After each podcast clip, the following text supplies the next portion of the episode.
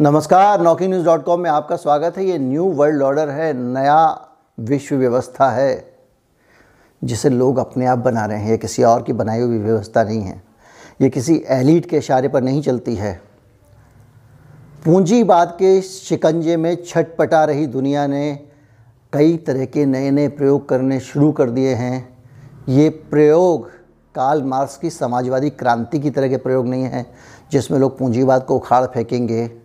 ये उससे पहले की स्थिति है जिसमें कि लोग छटपटाहट में अजीबो गरीब फैसले ले रहे हैं। पूंजीवाद ने लोगों को इतना विवश कर दिया है, इतना ज़्यादा शोषण है, मैंने आपको बताया था कि किस तरह से आप लोन लेते हैं एक बैंक से अपना मकान बनाने के लिए और उसके साथ ही आप एक ऐसे चक्र में फंस जाते हैं जिसके अंदर आपको ईएमआई चुकानी पड़ती है और भारत का कोई भी पूंजीपति हो, उसके यहाँ नौकरी करने जाएँगे तो कुछ ना कुछ समझौता करेंगे क्योंकि ईएमआई का प्रेशर आपके ऊपर है। ये व्यवस्था इस तरह से आपको फंसाती जाती है। अब इस व्यवस्था के फंसाने का नतीजा ये हुआ है कि दुनिया की आबादी गिरनी शुरू हो गई है। पूरी दुनिया में आबादी कम होने लगी है, भारत में भी आबादी कम होने लगी है। और ये कैसे कब हो रहा है आबादी कम होने का काम? इसके पीछे इस कैपिटलिस्ट वर्ल्ड का क्या रोल है? इसी के बारे में ये वीडियो है। अगर आप हमारे चैनल को सपोर्ट करना चाहते हैं तो हमारा यू पी आई डिस्क्रिप्शन में सबसे नीचे है। और ये वीडियो जहाँ ख़त्म होता है, वहाँ पर भी एक बार कोड है। कहीं मत जाइए। तब तक सब्सक्राइब कर रखिए, मैं अभी आता हूँ।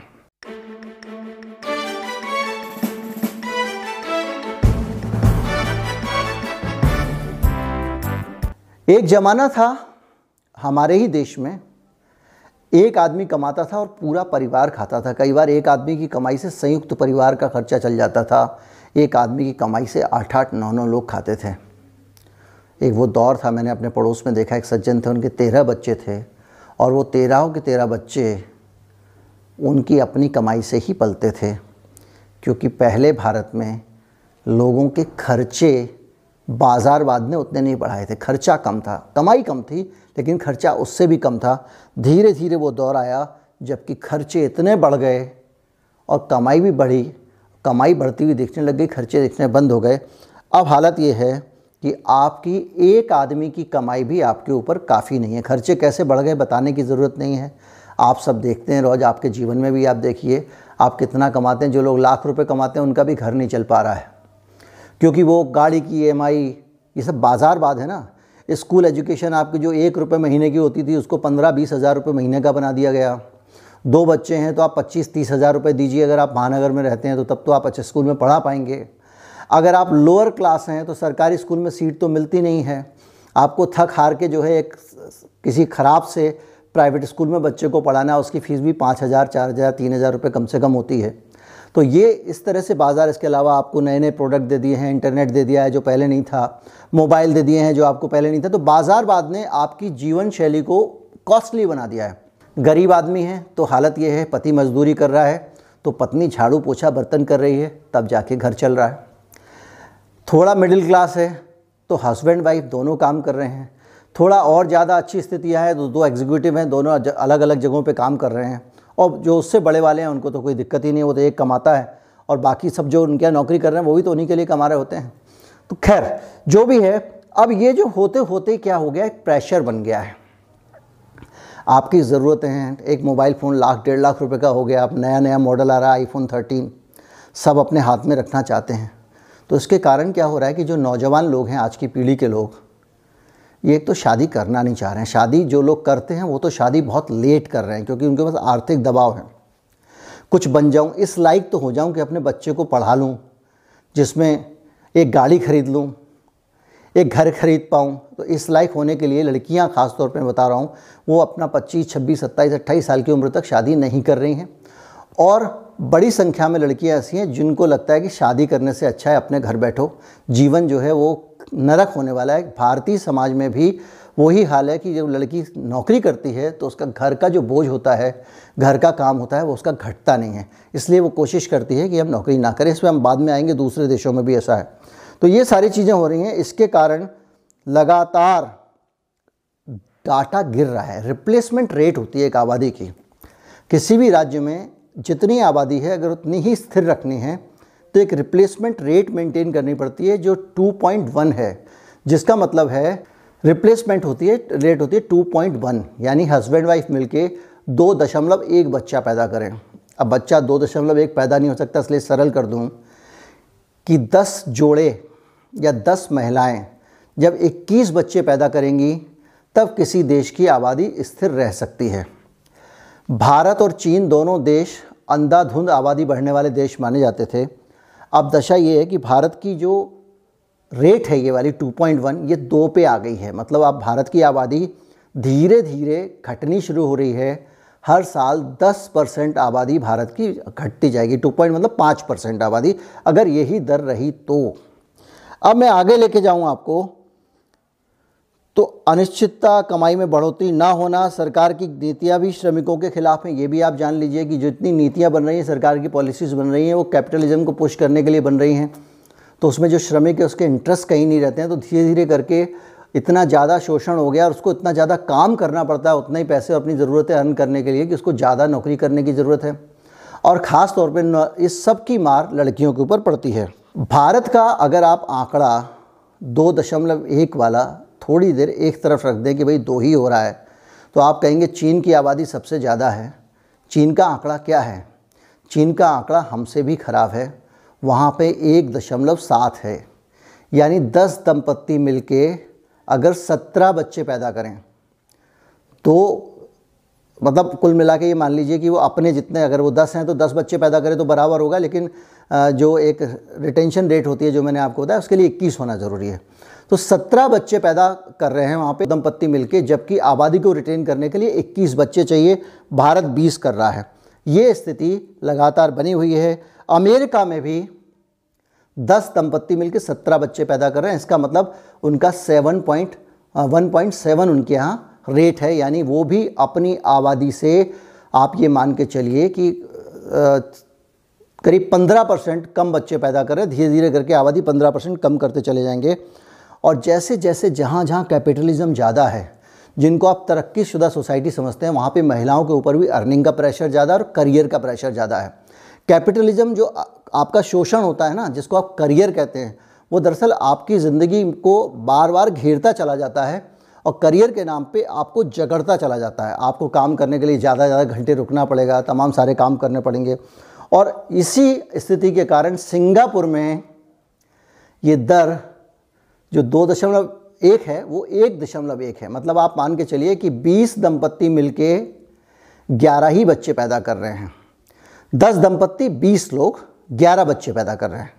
तो इससे आबादी की भरपाई तो होगी नहीं। एक महिला अगर दो दशमलव एक बच्चे पैदा करे तो सिंगापुर की आबादी अपनी जगह रह सकती है। अब क्या होगा? सिंगापुर की आबादी कम हो रही है और इसको भी अगर आप देखें तो बड़ी संख्या में करीब करीब आधी होती चली जाएगी सिंगापुर की आबादी, अगर ये आंकड़ा रखा। हांगकांग का हाल भी सिंगापुर की तरह ही है। सिंगापुर की तरह ही वहाँ पे एक दशमलव एक का आंकड़ा है, लेकिन वहाँ बड़ी रोचक स्थिति ये है कि ज़्यादातर लड़कियाँ बच्चे पैदा होने की उम्र होने तक, जब तक कि वो बच्चे पैदा करने लायक होती हैं, तब तक शादी ही नहीं कर रही हैं। ये और भी बुरा हाल है। स्पेन और इटली में एक दशमलव तीन है ये वाली दर। यानी कि दस जोड़े तेरह बच्चे पैदा कर रहे हैं। कनाडा में भी कम है और वो एक दशमलव पाँच है। यानी दस जोड़े पंद्रह बच्चे पैदा कर रहे हैं। और और मैं आपको पूरी दुनिया के अगर आंकड़े में ले जाऊँ कि धीरे धीरे करके ये जो जन्म दर है, ये जब कम हो रही है, मृत्यु दर बढ़ रही है। अब मृत्यु दर बढ़ने का मतलब आप वो मत लगाइएगा कि लाइफ एक्सपेक्टेंसी कि पहले आदमी की लाइफ एक्सपेक्टेंसी पैंसठ पैंसठ साल थी, अब सत्तर हो गई और आप तो कह रहे हो मृत्यु दर बढ़ गई। मृत्यु दर बढ़ने का मतलब है मरने वालों की संख्या बढ़ गई है।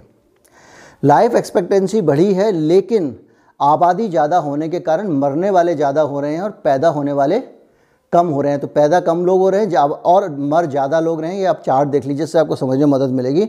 तो सरल शब्दों में दुनिया की आबादी धीरे धीरे कम होने वाली है। सबसे रोचक है कोरिया। कोरिया में ठीक आधा आंकड़ा है।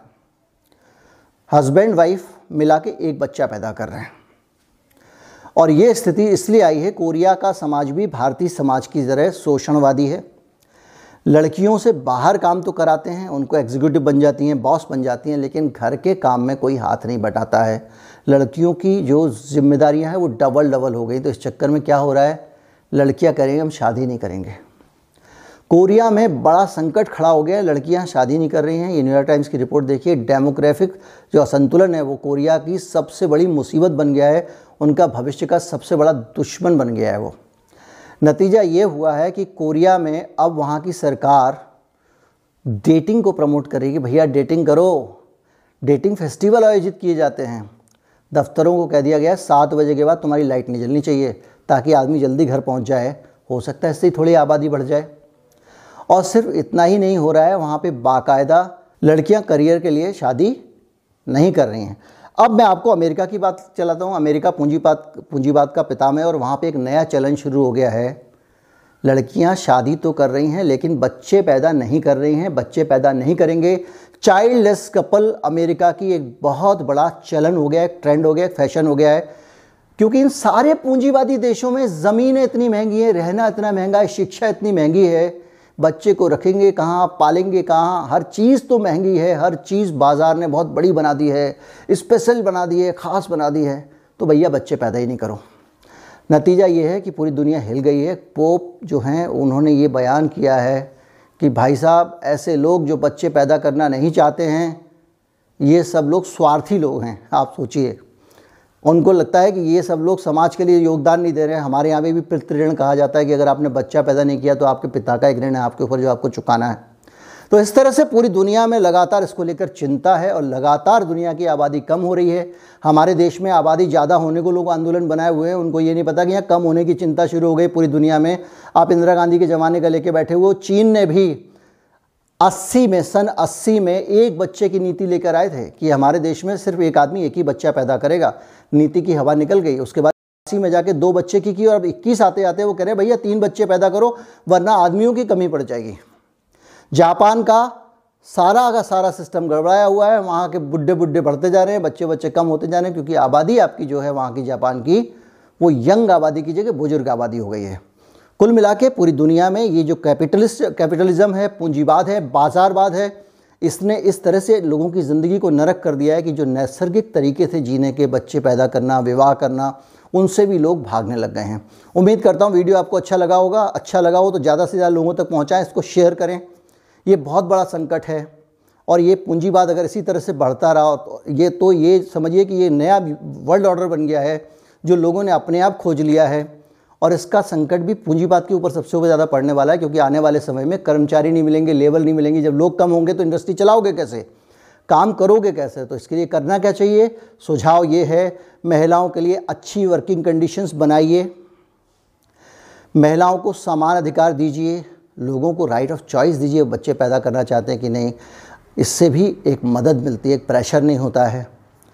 लोगों को अच्छी जीवन शैली दीजिए दफ्तरों की तरफ़ से अत्यधिक सेवाएँ दी जाएँ और महिलाओं को बहुत ज़्यादा सुविधाएँ दी जाएँ, क्योंकि उन्हें घर का काम भी संभालना पड़ता है, उनको एक स्पेशल अटेंशन दिया जाए, तभी कुछ चीज़ें सुधर सकती हैं और इसकी कहीं दूर दूर तक उम्मीद नहीं दिख रही है। पूंजीपति चाहे तो सारा खून भी निचोड़ ले। खैर, आज का वीडियो यही है। इसको ज़्यादा से ज़्यादा लोगों तक पहुँचाएँ, चैनल को सब्सक्राइब कर लें। अगर वीडियो को अच्छा लगे तो लाइक कर लें। नमस्कार, जय हिंद।